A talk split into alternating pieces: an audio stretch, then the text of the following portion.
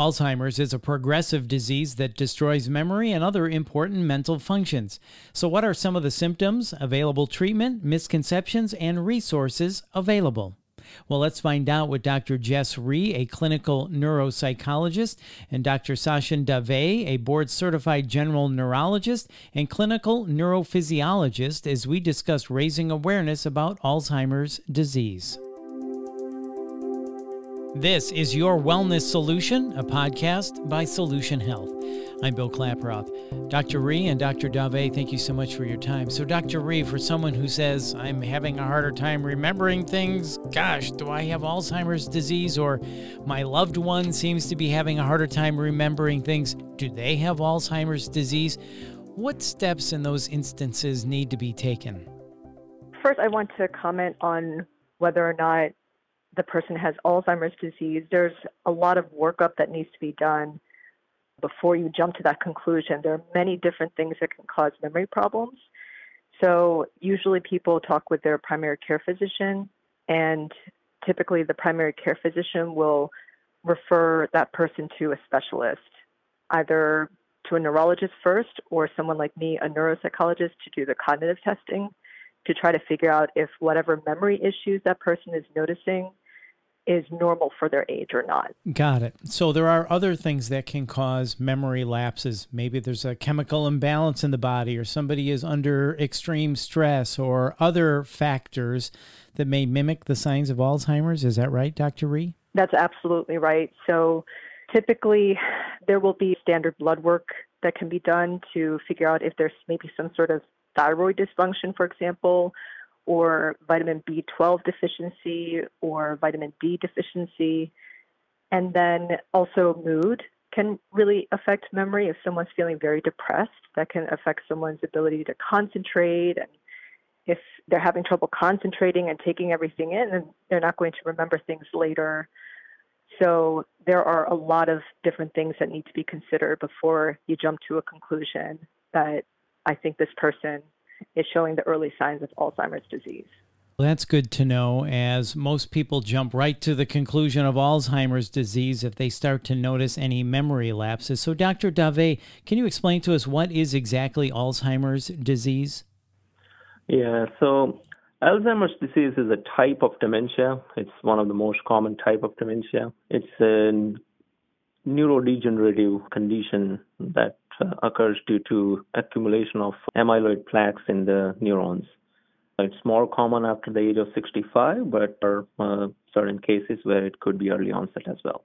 And Dr. Rhee, I think there's always confusion on what is Alzheimer's and what is dementia. So can you tell us what is the difference between those two? Oh, absolutely. I get this question a lot.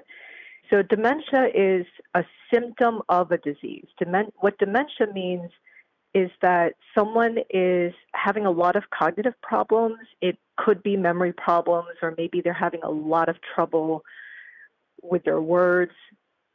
And the cognitive symptoms are severe enough that it's affecting someone's ability to easily and independently carry out everyday activities like managing their bills or managing their medications so typically, the way to think about it is the most common form of dementia is dementia due to Alzheimer's disease. You can also have dementia due to Parkinson's disease, dementia due to frontotemporal lobar degeneration. That's another progressive brain disease. But my point is that there are many different types of dementia. So Alzheimer's then falls under the umbrella of dementia. That's right, yes. Okay. Got it. And then, Dr. Dave, what does the term mild cognitive impairment mean? So, when a person has cognitive decline, memory problems, other sort of cognitive uh, difficulties, but that's not affecting the independent functions yet, that will fall into mild cognitive impairment category which is not dementia yet and may or may not uh, progress into dementia, but would be important to be monitored. And as you age, there is a degree of mild cognitive impairment that is normal. Is that correct? Yes, but that would not be called mild cognitive impairment. It would be more age appropriate cognitive changes rather than impairment. So then, if someone is diagnosed with Alzheimer's disease, what are the treatments that are available, Dr. Rhee? Typically, for the mild stage of Alzheimer's dementia, the medication that is typically prescribed is something called Aricept. But sometimes people have stomach problems or other side effects, like vivid dreams is another one that I've heard about. And so there are other medications in that same class that have a different side effect profile. But typically, Aricept is the one that's usually tried first. And then as the disease progresses to more moderate or middle stage Alzheimer's dementia, then typically there's a second medication that's added that's called Namenda. But Dr. Dave, I'll, I'll defer to you on that one. Oh, sure.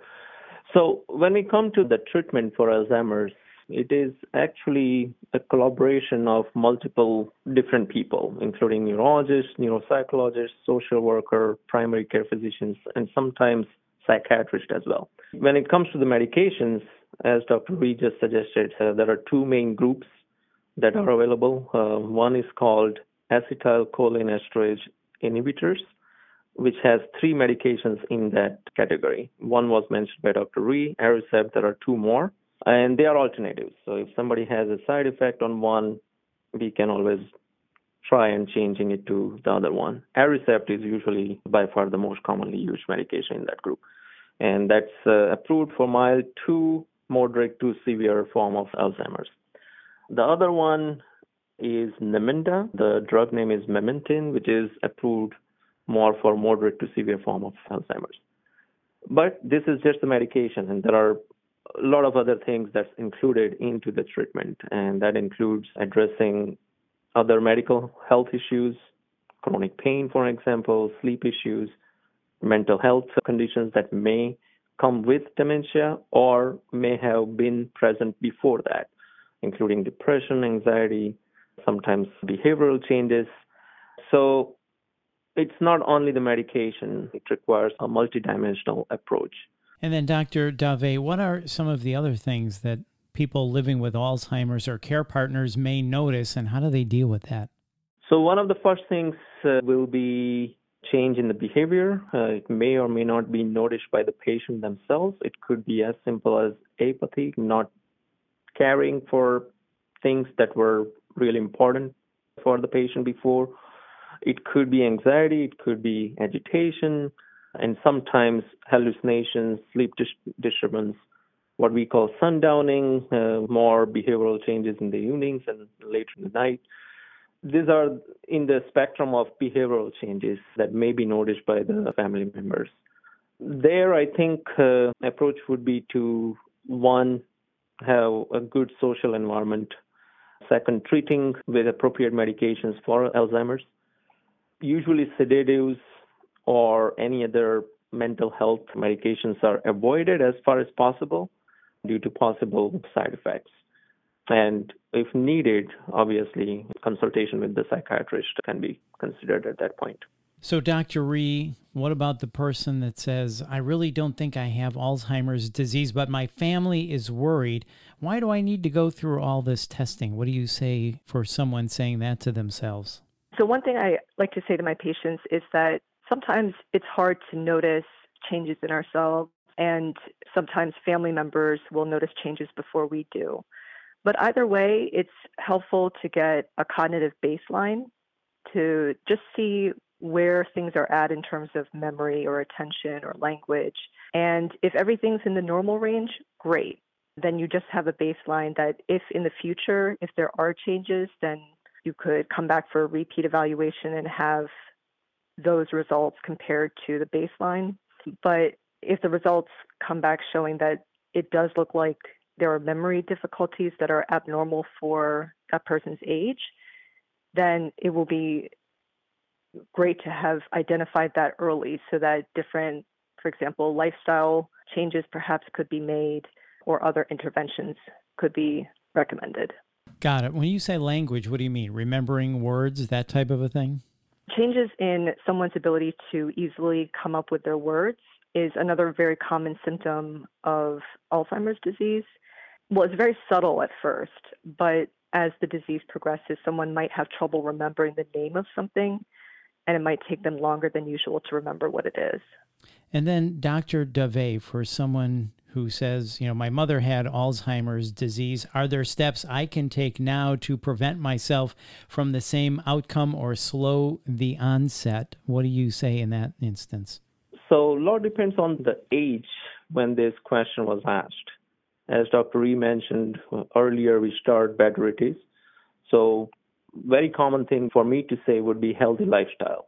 And what that means is regular exercises, dietary changes, regular sleep, taking care of vascular risk factors that include high blood pressure, diabetes, cholesterol problems.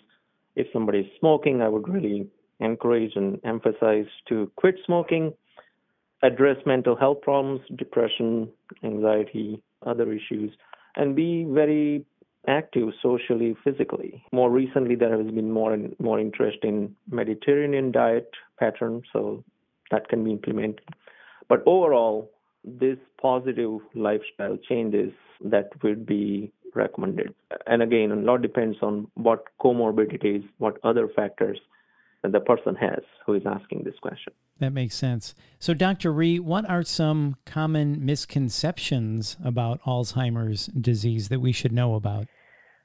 So, at least one that I can think of is that Alzheimer's is just a normal part of aging, and that's not correct. So, about one in 10 people age 65 and older has Alzheimer's disease. But if you think about that's just 10% of people who are 65 and older. So this is not something that everybody is going to have as they grow older. In fact, I've had the pleasure of working with a number of people in their late 70s, early 80s, actually some people in their early 90s who are cognitively just fine so that's at least one important misconception that I'd like to clear up. Yeah, that is an important one. And then, Dr. Dave, is Alzheimer's disease fatal? I think it is not directly fatal. It's not like cancer, for example, which is going to cause death on its own, but it has a lot of complications that can come along with that. Complications being, for example, fall urinary tract infection, aspiration, pneumonia, this kind of thing. So, proper day to day care as well as proper monitoring for this kind of risk factors would be important. And then, Dr. Rhee, for someone diagnosed with Alzheimer's disease, what about clinical trials someone can participate in? Where would they find information about that? Yes. So, the resource that I'd like to share is from the Alzheimer's Association. They have a matching service to help people see if they qualify for any clinical trials. So that address is www.alz.org backslash trial match. alz.org backslash trial match. And then, Dr. Dave, what are some books someone can pick up to read about Alzheimer's? I would rather suggest going through the Alzheimer's Association website, have a lot of information Separate uh, from that is American Academy of Neurology, also National Institute of Aging, IA, has a lot of information about that. In terms of book, there is one book uh, by Mayo Clinic that can be of use. It's Mayo Clinic Guide to Alzheimer's Disease. And there is another one, 36 Hours day. This one I have not read myself, but it is suggested as one of the top in the list of reading. But I would really focus more on authentic websites or authentic organizations like Alzheimer's Association, NIA, or AAN. And then lastly, Dr. Rhee, are there any other resources someone can look into to find some help?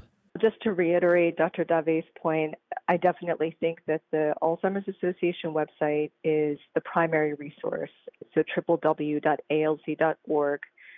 Another really great resource is ServiceLink that offers a lot of practical information about logistics like potentially finding financial assistance for caring for a loved one who's living with dementia. That website is www.servicelink.nh.gov. So that would be another great resource. Absolutely. Well, Dr. Rhee and Dr. Dave, thank you so much for your time. This has really been informative and insightful. Thank you both for your time. Thank you so much for having me. Sure. Thank you very much. That's Dr. Jess Rhee and Dr. Sachin Dave. And for more information, please visit solutionhealth.org. And if you found this podcast helpful, please share it on your social channels and check out the full podcast library for topics of interest to you. This is the Solution Health Podcast from Solution Health. Thanks for listening.